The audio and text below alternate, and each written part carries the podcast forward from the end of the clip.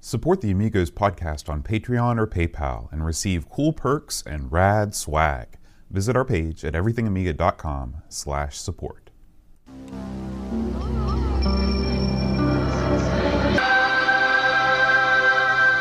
Amiga, the first personal computer that gives you a creative edge.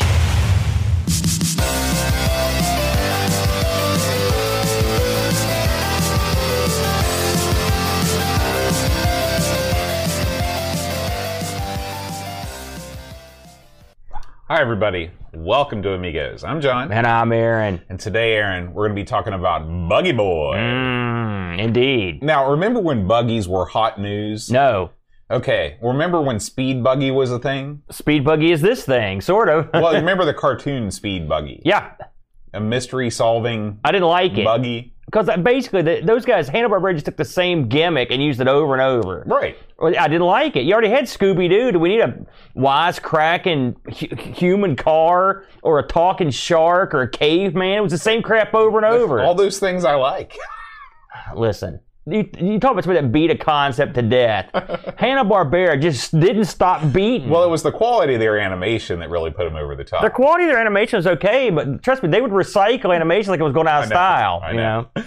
um, well... There was a, I think there was probably a time period where people, they wanted these dune buggies. You know, I saw people that would yeah. convert uh, various types of cars to dune buggies. Volkswagen. Volkswagens, stuff, yeah, yeah. Yeah, yeah. Volkswagen even had a, a car called the Thing. Yeah, sort of oh dune yeah. buggy-ish. You know, dune buggies were a big thing in like the sixties. There's a lot of dune buggy movies. Yeah. I see them on Mystery Science Theater all the time. Right. It's like stuff where people just ride around in dune buggies. So Buggy Boy was right on the cusp of all this, coming no. out twenty-five years later. You know, not to rag on this, is that the stupidest name for a game? It's Again, not. We're going into the the the, uh, uh, the the Sparky Worm level of yeah. stupidity here. But I mean, Buggy Boy, what is that? Now, are you going to talk about later about what caused sometimes it to be called Buggy Boy and what time? Well, I am going to go into that, okay, actually. Well, we'll talk about that yeah. later. Uh, but for right now, Aaron, let's dive into the world of everything amiga dot com. Ooh. It's a very It's a world time. There. Yeah. It's not just one thing. It's a whole world. It's a whole glorious galaxy of goodies. Let's talk about... Uh, let's talk about Max Headroom. Okay. Boatster. We, this came, uh, the Dreamcatcher released this article just as we went to press last week. I love how this, I, like, I feel like a real news guy. You are a newsman. Yeah. And uh, he looks, the D K man looks at the, uh, at the time, very uh, well-known Max Headroom and his uh, game spinoffs. Now, I was a big fan of uh, uh, of Max Headroom. Matt now, Frewer was the guy that played him. I loved him. For people not in the know, including yeah. myself, what is the story of Max Headroom? It's a real... Well, in the show, uh, Matt Frewer's character has... As I recall, he's working on some kind of, like, artificial persona, and he's sort of... Uh, the whole Max Headroom thing has come from, like... Well, in the show, it was a... It was a uh, You know, there's, when you're in a parking garage, they've got a they've got a bar that goes across the mm-hmm. block, and it would say Max Headroom like four feet. Like right. he, would, as I recall, he rammed into that or something. Mm. That's what I think. But it really, I don't know if it came. I don't know if it started as a commercial. I'm not sure how it started, to be honest with you. But Max Headroom did Coke commercials. Mm-hmm. Max Headroom was in a lot of he stuff. He was a corporate smoker. He was like Ernest. Well, no, he was cooler than that. And the the show Max Headroom took place in the not too distant future. A lot of it was like involved. Like I remember one episode where they were shooting these concentrated advertisements over the air, and it was making people go crazy. So it's like Black Mirror. Well, like. it's. It, I mean, if you think about it, it's it's kind of creepy. I think we. I feel like we get that now on the internet mm-hmm. to a certain degree. But uh, Max Headroom was a real forward-thinking show. It didn't last very long, but it was I really enjoyed it. And it did make Matt Frewer uh, a pretty, I'm not going to say a big star, but I mean, he went on to do a lot of stuff that that I enjoyed, uh, including his uh, turn in The Watchmen. He was in uh, Generation X, the uh, T V movie with, about the X-Men spinoff. Uh, he, was, he played Sherlock Holmes. Really? Uh, horribly. Unfortunately. When was that? This was in, I think this was in the two thousands or okay. late nineties. He was he did Sherlock Holmes, uh, which it wasn't that good. Mm-hmm. I like Frewer, but like I said, it's not like everything he ever did was awesome. He mm-hmm. he he did he was all kinds of guest appearances and stuff. He was on a lot of stuff. But Max Headroom was sort of this weird, um, it was just weird time. Well, I mean, people were into him for a while. There's a famous um, there's a famous situation. I believe it was in Chicago. where someone managed to break in on one of the network feeds, mm-hmm. and it was a, someone dressed as Max Headroom doing, just talking, like, and this is like some schmo hacked into the feed. It was really famous. Right. This situation. is I, I've seen this video, yeah. and it, it actually interrupted an episode of Doctor Who. Yeah, it's real creepy. Yeah, it yeah. is very surreal. It was Doctor Who, but it was a guy in a Max Headroom suit. Mm-hmm. I don't even remember what he said, but it was it was very bizarre. He yeah. managed to do it twice that night, mm-hmm. and they never caught the guy. Right. Uh, who did it, but I don't, and Roy, that's a loose affiliation to Max Headroom. Now, I didn't know there were any, really any games uh, done by this, but apparently there was a Spectrum version. I think there was also an Amstrad version, so uh, D K goes into them. Uh, they look isometric as hell, I will mm-hmm. say that, so your mileage may vary. I've never played them. But I, I, I did enjoy Max Headroom. Like I said, I like Matt Frewer a lot, too, so it was good. I, I believe Frewer also appeared in Star Trek Next Generation, and I think he did a, he, I mean, he's been in a bunch of stuff. He's one of those guys you you can't miss him. He's the wackiest guy there. Character actor. He's out, out of his mind, yeah.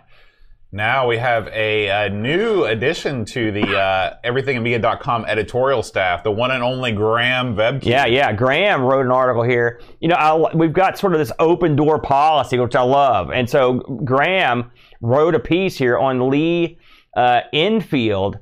Uh, and uh, by the way, he also referenced co- uh, Combat Zone Wrestling. So it's, if you do that, you're instantly in. Now, do you know what a Lee Enfield is? Uh, no.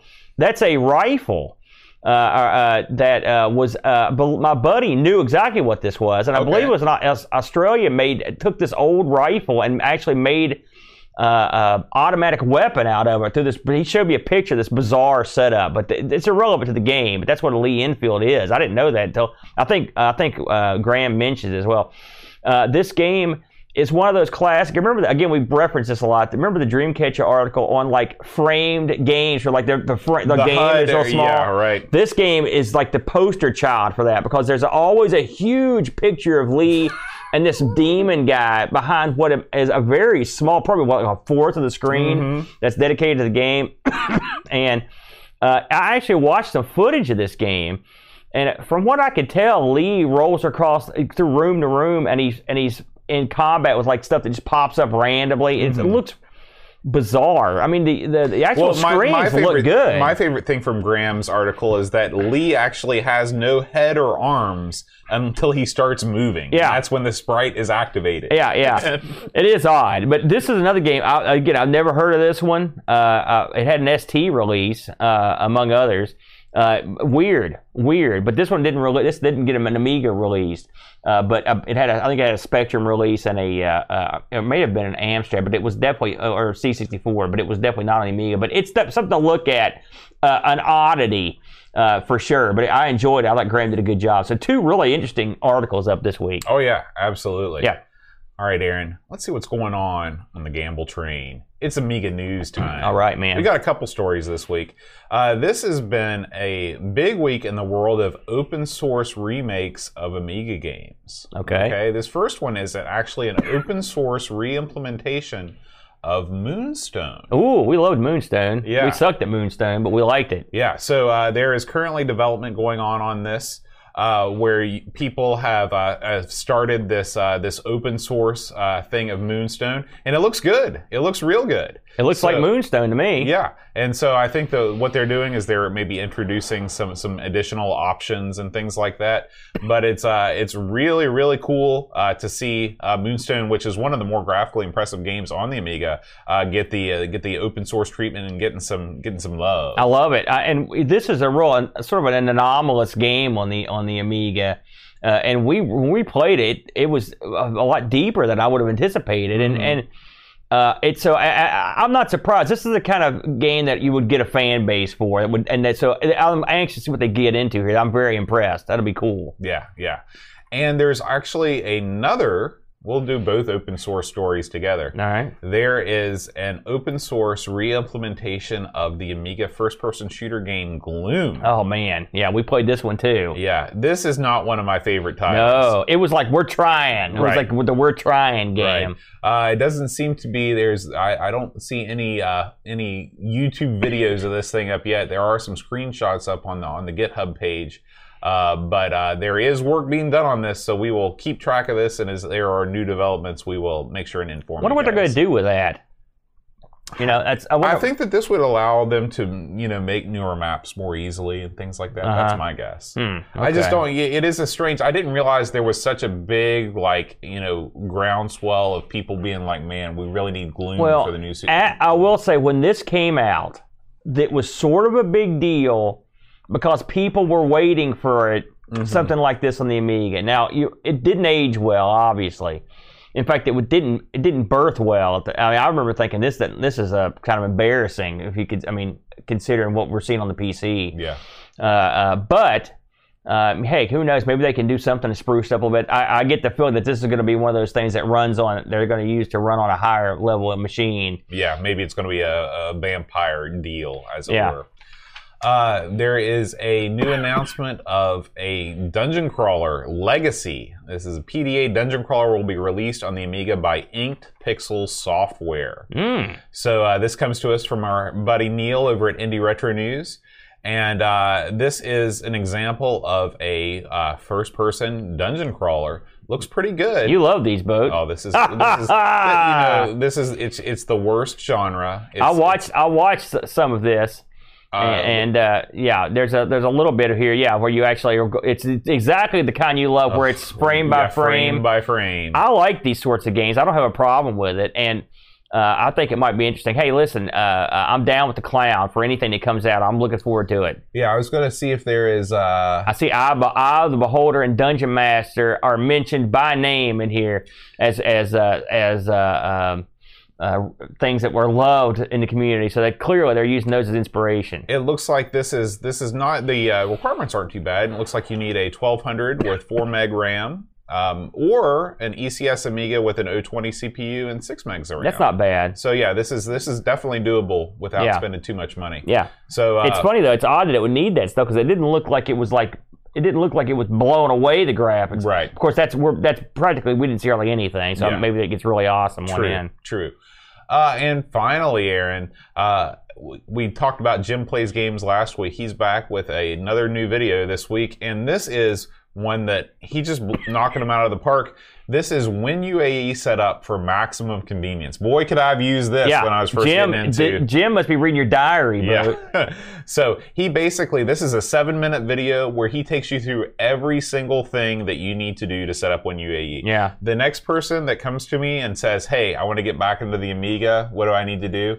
I in the past I've given him uh, the Cake Is a Lie Gaming's Guide. Yeah. This is going to be my new go-to. You didn't give him. You didn't give him our uh, uh, uh, uh, Amiga Forever for Dummies video. Well, if you want to shell out the cash for Amiga Forever, that's a different deal. I like Amiga Forever. There's nothing wrong with it. But I mean, I will say I don't use Win. I don't use really WinUAE or Amiga for all that much. Well, but yeah, it, a, a setup guide. Yeah. Yes, sir. Good choice.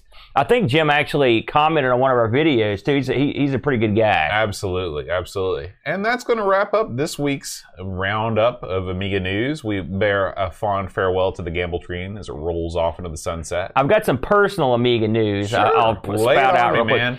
Um, remember when you went to Ireland? I do. I was sitting back at the pad lamenting the fact that I was not in Ireland. And so I made two crazy Amiga purchases that day as I watched your videos. And one of them was this um, Amiga six hundred slash twelve hundred Go-Ek drive uh, to uh, stick into my twelve hundred since I took the uh, since I took the Go-Tek out and get, put it in your six hundred. Uh, Unlike uh, the Go-Teks of the, I've seen before, this one was actually custom designed to fit in that disk drive slot. Uh, it, I also got the screen with it too, uh, and I just got around. I got it in the mail this week and installed it. It's a pretty good setup. I haven't got to fool with it that much, but it's an interesting, it's an interesting slant on the Go-Tek. For one thing, it it doesn't require a U S B. It's got S D card support. It's got, instead of having the two little buttons you would normally have on on these things, it's got a half, sort of a half circle. If you, you can tilt one way to go down, tilt the other way to go up, and you can just hit enter on the circle to select. And that way you're not feeling around trying to fill those buttons mm-hmm. back there. And also this sticks mm-hmm. out further. Mm-hmm. So it's actually something you can use without a, a lot of hassle. Uh, on the thing. It Tell also, me about the screen. I haven't gotten, I actually, I've got the screen hooked up, but I haven't actually, I just now manufactured a card to put in it. So this is all preliminary, but I did install it and turn it on. It is the screen a, an L E D segment screen, or is it a full-on L C D? It's, I don't, I haven't, I haven't tried it yet, so I don't know exactly okay. what it is. Okay. Uh, I, I got, but here's the kicker. Also, this thing comes with the built-in speaker, which I didn't have before. The whole thing cost me fifty bucks, mm-hmm. which is a real good deal. Mm-hmm. And it also comes with the way it fits into your twelve hundred and a six hundred too, presumably, is if they, I guess he's three D printed this like a bracket thing, and it actually fit right in, screwed right in, solid as a rock. With This is a much easier uh, task than trying to cajole a, a, a GoTech in. Go-tech, yeah, yeah, you know, if you want to install it internally, which I've done that before, but I mean, you're talking, you know, my methods. And then when I didn't cut, I was using double-sided tape. Yeah. This is like, it's in, it's solid, it's no headache.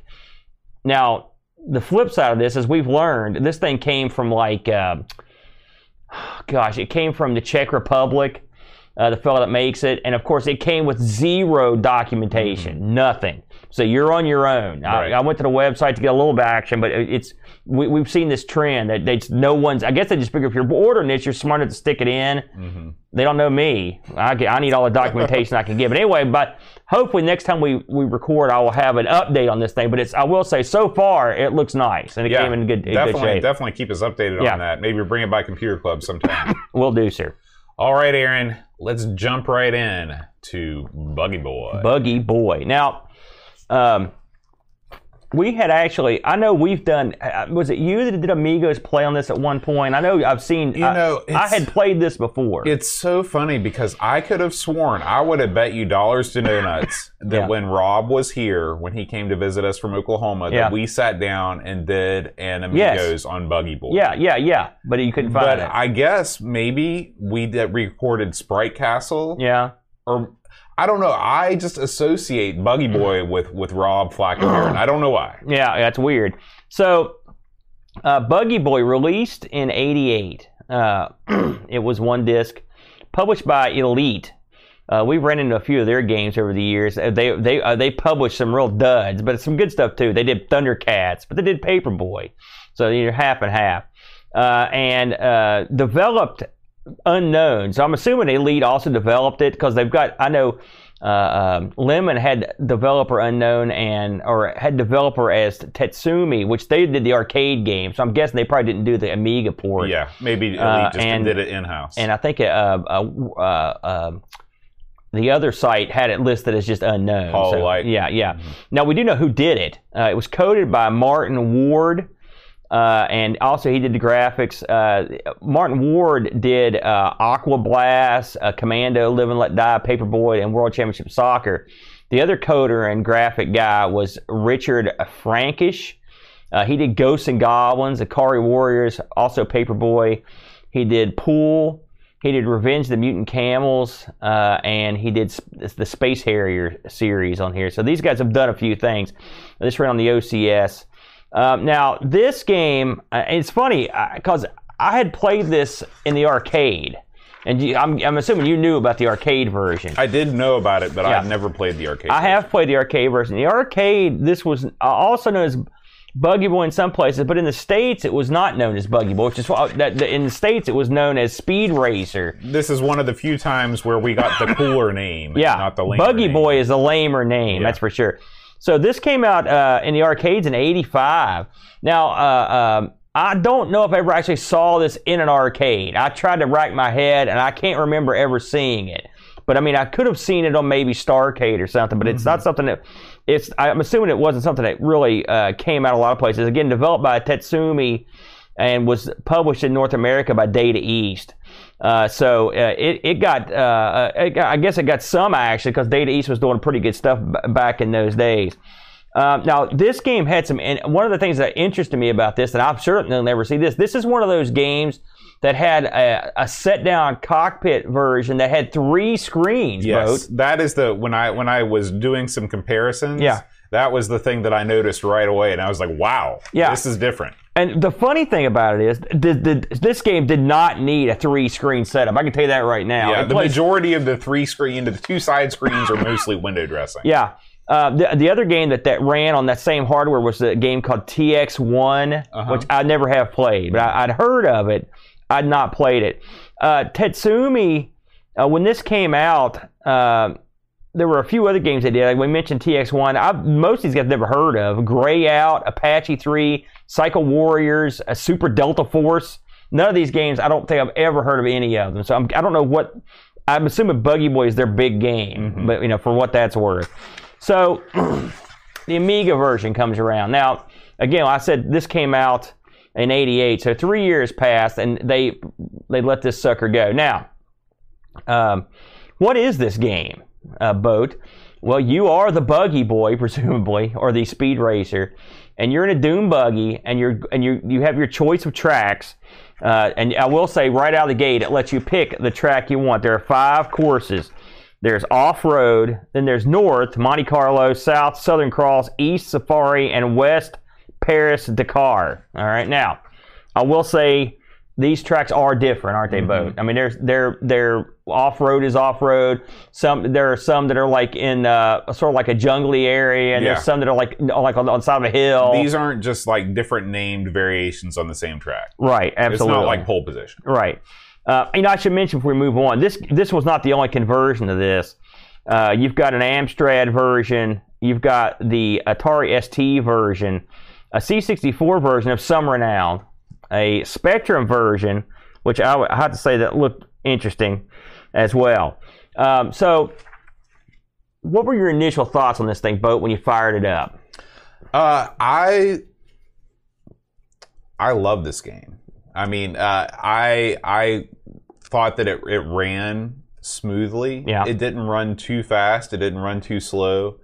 Um, I thought it was very, very colorful. Uh, it, it seems like so many times when we're playing Amiga games, I come away thinking, boy, you know, the Amiga color palette was so bright. It had the opportunity, you know, it could be so bright, but they so many choices were made to make games look drab. This is not one of these games. This game pops uh, with that uh, sort of Sega-ish blue sky palette. Um, mm-hmm. One of the things that I noticed right away, like you mentioned, is that you have your choice of track right from the beginning. Yes. Of course, the first thing that I think about whenever I play any Amiga game is how does this thing stack up to Lotus? Right. You know, and it's a different game than Lotus. It is it's a very different. It's a different yeah. kind of game.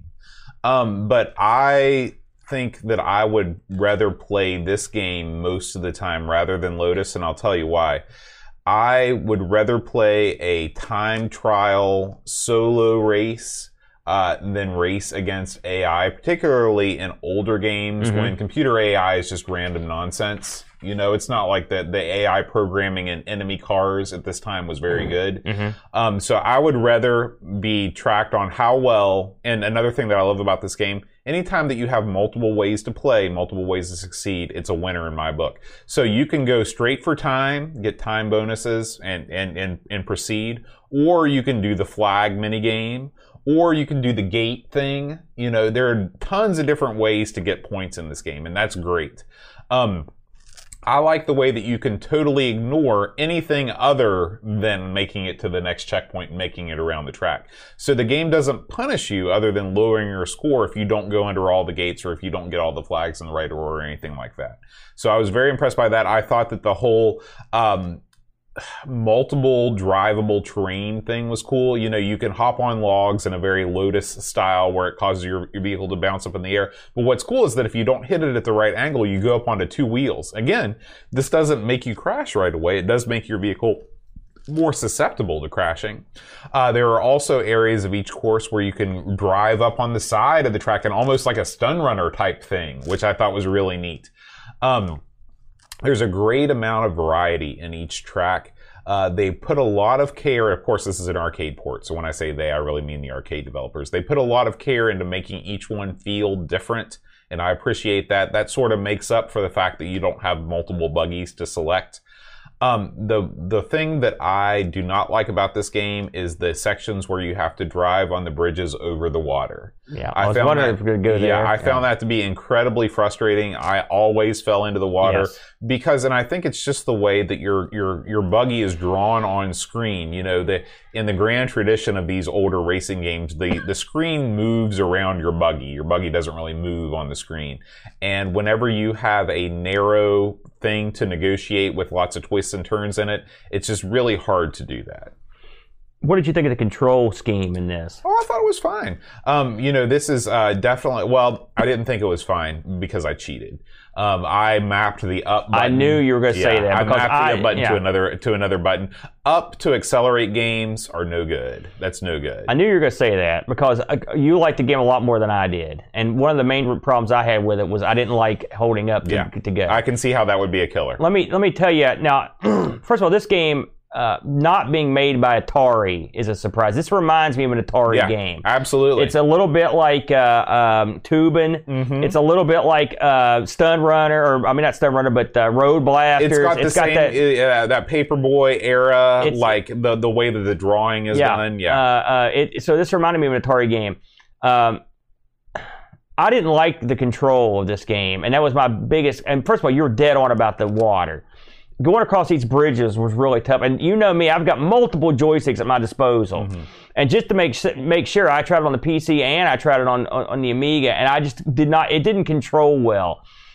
I don't like the animation for your buggy. I'll tell you that right now. It just, you don't ever feel like you're going very fast uh, in the buggy. It's, it just, I mean, it, it's goofy. I don't like the way it, the back end of it wobbles. If it's, you don't like goofy, you're not going to like this. Well, I mean, I mean, there were there were parts that I like. I agree with some of the stuff you said. It, it's neat to have multiple paths forward.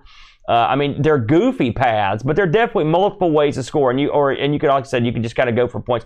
I wasn't very successful at this game. I'll be honest with you. It, it took me a good while to be able to even finish a course. I would almost always run out of time. So I thought the, thought the time thing was tough. And the, the, you've got gates that add time, but they give you very little time. Yeah, yeah. I will say that the difficulty is steep. Yeah. Um, I think I very rarely finished courses, but I had fun even though I wasn't because I could compete for score. Yeah. You know? I mean, there were aspects of this game. It's not like I'm here to... First of all, I don't think this was better than Lotus. I can tell you that right now. I don't think it was better than any of the Lotuses. But...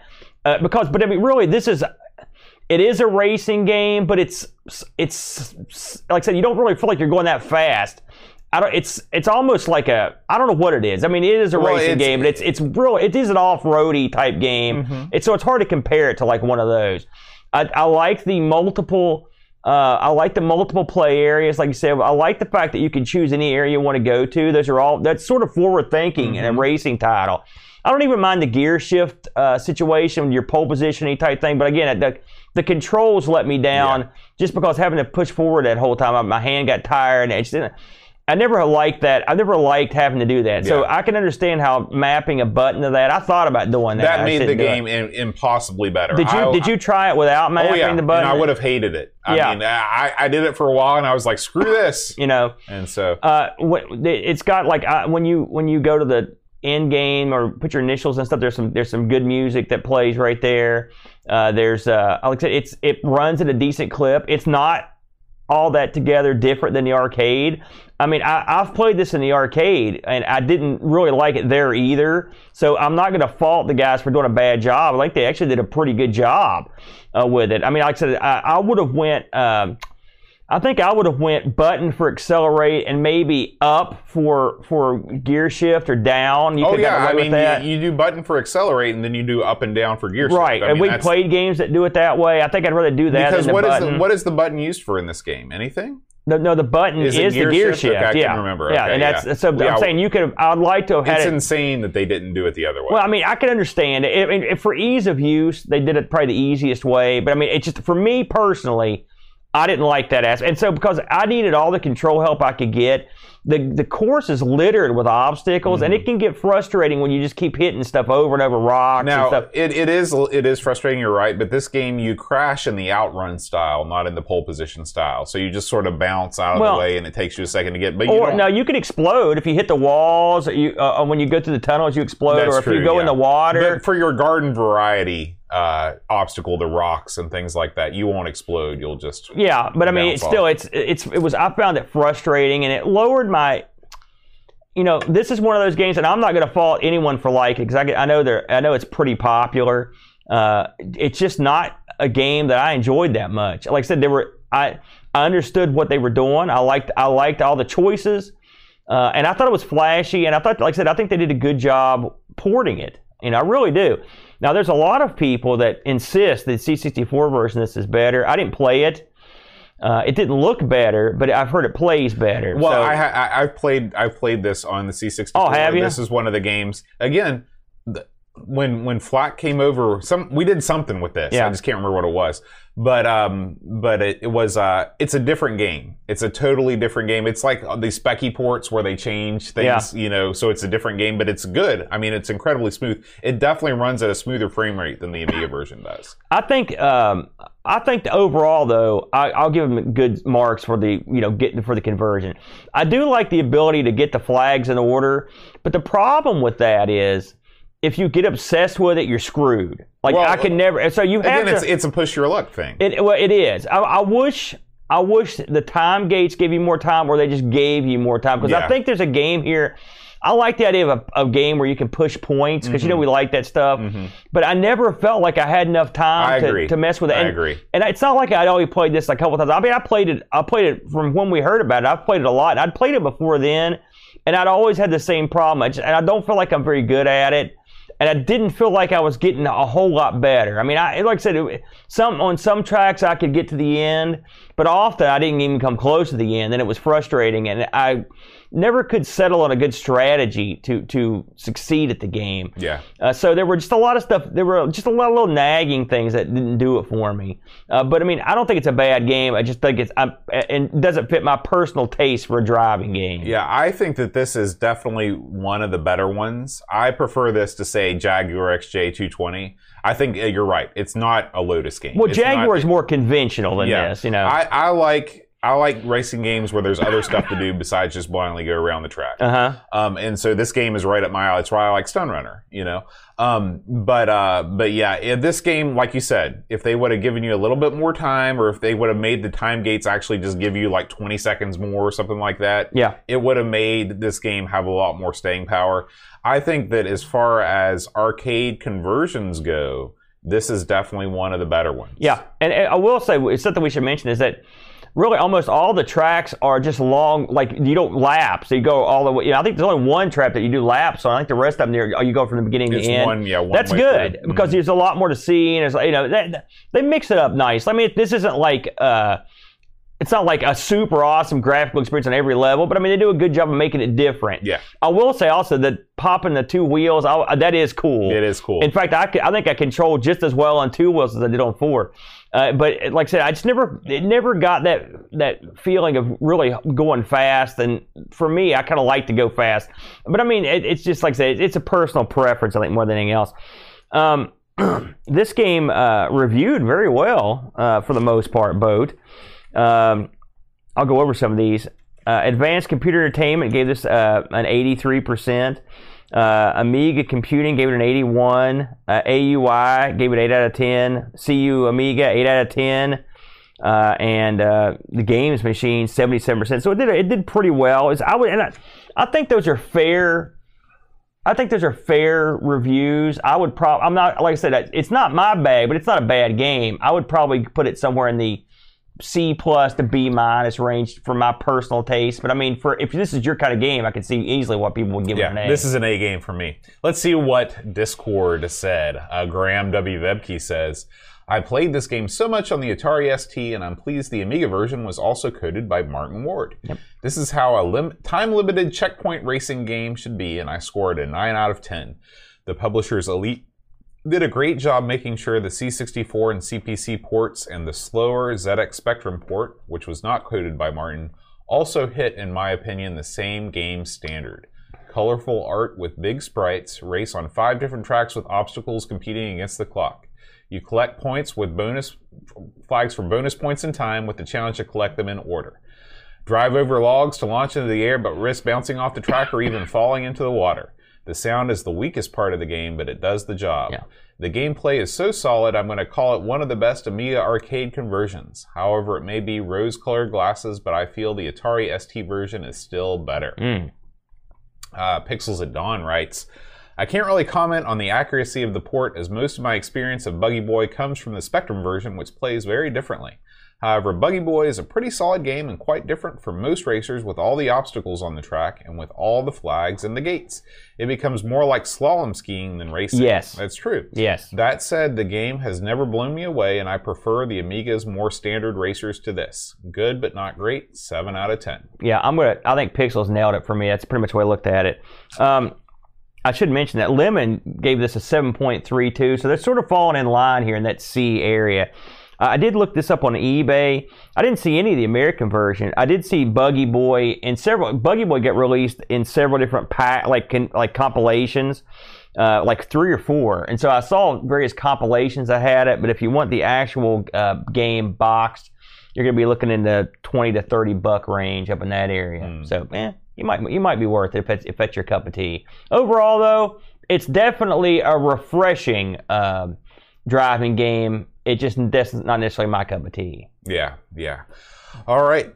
Let's talk about what's been going on on the YouTube channel this weekend. All right, weekend. man. Let's see what we got. I think you put up a lot of good stuff this weekend. Not only or, me. And, and, and among others. I wasn't even sure who put up the other stuff, so let's talk about this stuff.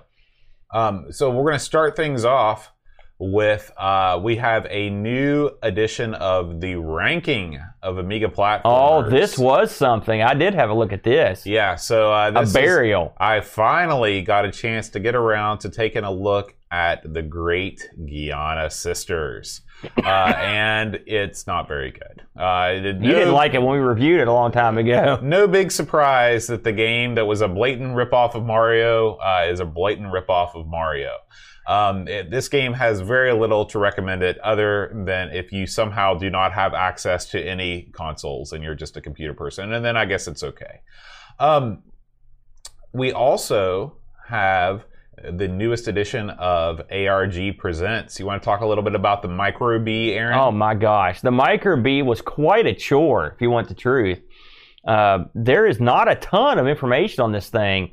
And uh, like and or videos, we I had a real tough time researching this thing, but we did manage to play some. We played five games on it, Boat, and uh, uh, they were basic. Let's just put it that way. I mean, they weren't bad. The Microbee story is actually pretty interesting in the in the its rise and fall, uh, and it's sort of I mean, you it's one of those systems where you can blame Apple among others for just coming in there and kicking them out of schools, mm-hmm. uh, and then they. Amazingly, believe it or not, the last round of the Microbee, they, they tried to make a computer that had sixty-eight thousand in it and a Z eighty, two Z eighties, I believe.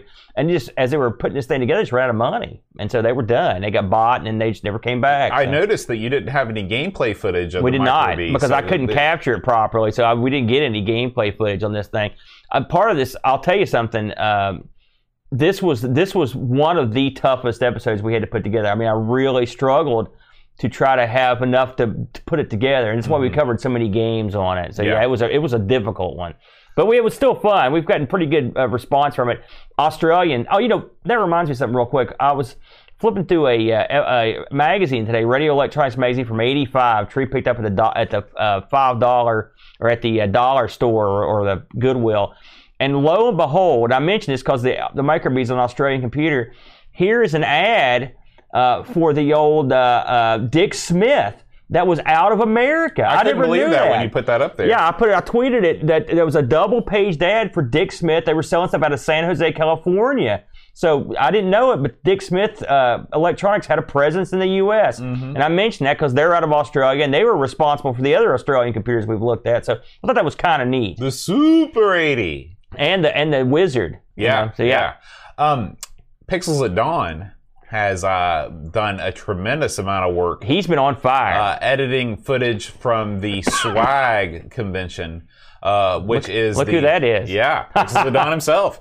Uh, he went over to the Southwest Amiga group and uh, and availed himself of all of the greatness that, that, that can be found over there. And he's put up several talks. There was the guy that did the uh, Rygar. I've got to watch this because this guy is animated. Oh, yeah, yeah. He needs his own show, this yes. guy. Um, so... Um, Anyway, Pixels does a ton of editing work. He's sort of the opposite of us. Mm-hmm. And uh, and you owe it to yourself, if you're an Amiga fan at all, to check out. There's an interview with Stephen Jones, uh, Matthew I did Lehman, watch some of that the one, yeah. uh, Amiga Kit guy, uh, Graham Cowie of the Rygar A G A fame. So make sure you check out the, the whole weekend is encapsulated forever. Yeah. In, in, he in did a great videos. job. Well done. Yeah. Well done. I kept seeing his pop up. I'm like, these are awesome. Yeah. I love it. Uh, I did find time to do play a little bit of the Z X Spectrum on original hardware, and it had, Very been, good. It had been a long, long time since I haven't I'd seen done this a Spectrum either. Stream. And uh, I just had time for two quick games. I did a little bit of three D Bat Attack. I'm oh, telling you, man, not bad. Of all the three-dimensional Bat Attack games based on the uh, the Z X Spectrum, this is the best one. It's, it's, How many it's, are there? Uh, there's hundreds, hundreds of Bat Attack. Uh, this is this is a game that's very similar to the game that we played on um, the Coco. Remember the demon game where they the, chased you right, around? Right, yeah, yeah. So uh, make sure you check that out. And then I also played a really unique game called Devil's Crown, and this is your typical wacky. Holy smokes. Oh, yeah, Spectrum game with tons of bright colors, and you're collecting items, doing inventory management. Is it mega like hard? It's mega hard. Yeah, it look yeah. that looks insane. It's right hard there. as nails, but it was a fun it was a fun time. So I'll be slowly going through our ginormous list or you know stack of cassettes. You know, look and, at the color right there. There's there's really no clash going on. That's no. quite impressive, isn't it? I mean, that that's a very that's about the most color I think I've seen on a Spectrum very screen. Well coded. Very impressive. Very well yeah. coded. Yeah. So, um, and speaking of Spectrum, last week's uh, Our Sinclair was about Cliffhanger. I love this game. Yeah, this was, this was a real surprise. Uh, this was Phantom Slayer. That's right. That's what it was called. Um, this was a. It's a sort of a Wile E. Coyote Roadrunner simulator, yes. just without the license. So uh, make sure you check that out if that is of interest to you. If, if you've ever seen The Villain, you would love this game. It's the exact same thing. Now. Um, I believe. Oh, yeah. And finally, uh, Doodlebug, Aaron. Yeah, I have not even entered this contest because I'm horrible at this game. Yeah. So, uh, you know, last week's Coco game was uh, Doodlebug, and the folks over at Coco Talk are doing a high score challenge based on Doodlebug. And uh, I recorded, this was my first attempt. Yeah. And uh, and I did pretty well. I got like six, six hundred thousand. So, uh, are you hanging with the no. big dogs? Not six hundred thousand. Let's try sixty-four thousand. Right. Off by a factor of ten. Well, close enough. Um, but anyway, uh, I you know I started out real strong, but I think that the the, the crew over at the Coco Talk, they are real pros when it comes to those, gaming. And those guys will devote the time. They to will it, devote sure. the time for sure. So, uh, but anyway, I had a good time. I love Ladybug and I love Doodlebug by extension. So uh, you did a good job on the show too, because uh, I was.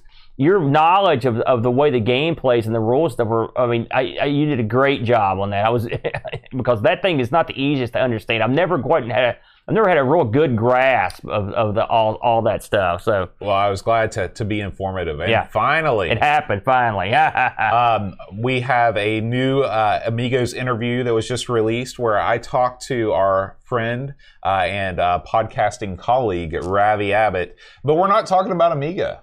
We're talking about his early days in the garage rave scene. I love it. Now I know you've got some stories to tell from when you were involved in the garage rave scene. Nothing I can say until I'm until I'm retired. Yeah, yeah. But uh, but it's, it was real fun talking to Ravi about uh, you know bringing big crates of records around and and and his early days with Dan. You know, Dan was a legit power. power player in the D J scene no back kidding. in the early nineties. So yeah, uh, if you're interested at all in uh, the U K rave scene and just hearing from Ravi, make sure you check that out. Yeah, and if you, if speaking of Ravi, right before we went on, he wrapped up his D J set for today. So if you're in, if you want to check out Ravi's channel, go over and mix. Go over and, and today's it was what was it called? Dark. It was Dark Rhythm or something oh, like that. Oh, that sounds man. right up your alley. Yeah, it was. He put, he, he stuck in some uh, he stuck in some good stuff in there. You and put that on while you're listening to C B S Mystery Theater. I had I had it on at work, and my buddy was like, "What is that?" I'm like, "This is my buddy Ravi, man. He's laying down some thick, fat beats yeah, on his man. Amigas." And you know, Ravi's got both the Amigas, and he's got this homemade gimmick with knobs and crap on it. And there's he's going crazy. He's got a Bitmap Brothers shirt. He's got the mm. headphones on. I'm like, he's got it, man. Oh, this yeah. is perfect. I loved it. Yeah, he's he's he's yeah. got the, he's got the gimmick and the skills. He's living the dream. I I wish I could do that kind of crap. You should do that stuff in, in your with your band. I should definitely do it. You I know? should just okay, everybody grab a knob and start twisting. I wouldn't put it that way. That could put you into courts right there. All right, Aaron, as we wrap up, I want to thank all the fine folks that are with us in chat. Did you know, fine listener, that we record the show live every Friday at around five thirty Eastern Time, and you can join the party over on twitch.tv slash Amigos Retro Gaming. We got tons of people in the house. Edvin, Helen, ten minute Amiga Retrocast, Della Mort seventy-eight, Trigard eighty-two, Pixels at Dawn Gaming doing a fine job modding. Uh, Polyester Lynx is here. Picard twenty ten, make it um, so. L. Curtis B, Ricky DeRocher, Skjorbjorn L is here. Uh, Barkbit in the house. Retro Jerry's Retro up in there Jerry. Somewhere. So uh, we thank you for joining us live. It's always a lot more fun doing the show with the crowd. And uh, oh, thank you, Pix. He just reminded me that this week's game was chosen by Cameron Armstrong. All right, Amigos man. Game Selection Committee member Cameron Armstrong. It was a good choice. Yeah, yeah. So we thank him and all of the A G S C members that voted on his title. We also want to thank all the fine folks, including Retro Jerry, that have subscribed to us on Twitch. uh, Retro Jerry, Rushi M S X, Peeplo, Frodo N L, Anguish Auteur, La Sooner, Bike Me. That's my new catchphrase. Is it bike, bike you? Me. Mm. Uh, the Slow Norris, Chris Folds, Buck Owens. The, the legendary Buck Owens. That's right. Paco Take, Takte, Wing Chun Wolf, Brother Bill, Still Adolescing, Silver Streak seventy-two, and Go To Go Sub. You know, I noticed, uh, look who's in the house. It's Joe the Zombie. Oh, I and real Joe the Zombie, real-time Twitch Prime subscription. Thank you. And just a reminder, guys, that if you have subscribed to us through Twitch Prime in the past, uh, you do need to renew that manually every month. And if you'd like to do that, we'd really appreciate it. I'd like to see them make that automatically renew. I would like it's to see that, it's a real pain, too. yeah. Yeah, yeah. Um, so, before we close out, of course, we can't end the show without the Patreon song. Yeah, we can. We can end it. We can end it without that. We can never end it without it. You know, Eep. I, I played last week's episode for Eep. Oh yeah. To uh, to, to show her What'd the song. What'd she do? And she was just like, she just couldn't stop laughing at you. At me? Yeah, what did I, I never, do? I, ne I never noticed, because I'm too busy reading the names, that you go through a, a variety of emotional responses through your face. Yeah, it's it's an, and, it's an emotional roller coaster. Well, I mean, if you could hear what's coming out of you, it's it's hard to it's hard not to react. Let's just put it that way. So, um, yeah. last last week's um, winner was Pac Billy. There was no winner last week. Are you surprised? There were always survivors. Pac Billy's the man. He's the man. We need to get this guy on the uh, Name That Tune. Yeah. Uh, last week's song was uh, Carole, uh, Carole King's nineteen seventy-one hit, So Far Away. You had trouble with it, getting your name out there. You really like to make fun of people when they mispronounce things. No, you said it right. You do this to Brent all the time. No, it seemed like you were saying it like in reverence. That's why I was saying it. It's like, right. Wow. I mean, I like her. She's a good singer. She is a good singer. That's her, not my favorite song. One of the one of the biggest selling albums of the seventies, which you'd never guess, because the the cover is her sitting on the uh, bench by the window with the cat. It's not a very like, boy, this is going to sell a million copies. Yeah. Cover. Um, they were more laid back in those days, just pictures of them hanging out. That's true. You know. That was a thing in the seventies. Yeah. Um, but anyway, um, we also got some new supporters. Also, congratulations, Pac Billy. We got some new supporters this week. Mister Cola has joined us. I, I know him well from. Uh, I've seen him on other streams. Yeah. Good man. Good man. And Jurgen. Jurgen. Jurgen. You got to have Jurgen. You got to have Jurgen. Um, so, if you know this week's Patreon song, uh, you can send me an email at john at amigos podcast dot com, and uh, I will read your name as a winner on next week's episode. Or survivor. Oh, here we go. I gotta, I gotta take a sip of water. One thing that I don't like about this new water bottle, listen. Yeah. You hear that? Yeah. That's no good. That's none, no good none, for none of what you show. Just did is good. That's not good for a video show to see you suck on that thing. Okay. Stick to the fancy water, pal. Hold on a second. Let me get in the mind space. What's going on here? That's how you stretch your vocal cords. Is that what a self-voking death pinch? You're a little low. No, it's, it's where they are. See? It's like... It's yes, right. A headwind. You are going to hear a sucky, sucky sound here in just a few seconds. Here we go. Jurgen, Mister Cola, Daniel Williams, Bernard Lucas, Jeffrey Dennington Sorglob, Commodore Kid Bjorgvin, Goodmanson Terry Howard, Reflection Simon Ledge, Cap'n Crispy kilobytes. And caffeine, Mike W. Deckard, Threepwood, Gary Heather, Free Lunch, Kate Fox, David Pickford, Cameron Armstrong, Andy Jones, Lot Obsterminator, ten minute Amiga, Retrocast, Bernard Quinn, Retro Man Cave, Tim Drew and Simon Rose, Joseph Harrison, Kyle Letter, Rob O'Hara, Howard Nibbs, Matthew Larimore, Andy Craig, Shanzo, Colin four one nine, Bark Bid, Roland Burke, Andrew Monks, Joe the Zombie, John Cook, Leaf Kellan, Alan Cup, Bob Checote, Level Lord, John Marshall, Matthew Perrone, Rick, Giddy Rocha, Creepy Dead, Wolf, Iggy, C T Z, The Slow, Norris Stephen, Sorkat, Mortensen, Edvin Helen, Blindo seventy-five, Christopher Hassel, Ravi Abbott, Chris Folds, Dreamcatcher, Lauren Giroux, Graham Bebke, Lane Denson, Adam Battersby, O'Brien's Retro and Vintage, Gary Huckasey, Brian Jones, Paul Harrington, Bossman, Duncan Stiles, Tapes from the Crypt, Josh Nan, Adam Bradley, Jonas Rulo, T H T, Eric Nelson, Kim, Tommy, Humbertstad, Daniel Banks, and Brutal Barracuda, Darren Coles, Jason Warrens, Pixels at Dawn, and Kjolbjorn Barman. It sounded like some kind of weird German experimental music there at first, and then the experiment failed. Man, I don't know what the, I don't know what in God's name that was. I try to encompass multiple people. Really? Yeah. You you encompass them in a big sheath of garbage. My God, I wrapped them up in my. I love. couldn't tell what that was. If I'll tell you, Pac Billy, good luck, pal. You're the king. You figure that one out. You're a, he's going to go back and think about it. Figure these out. He's listening to them over and over. He's probably in a rubber room somewhere by now. All right. Well, uh, next week, Aaron, it is Puzzle Week. Oh boy! And uh, we are going to be we're going to be covering Pushover.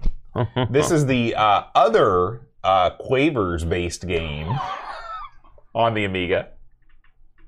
You're not filling me with joy here, Boat. Quavers-based puzzle game, eh? You know, one of my all-time favorite memories of Amigos is is reading the uh, the Colin Curley instruction booklet. Yeah. Uh, from uh, that shows you how shallow that pool is, yeah. Right there, boy.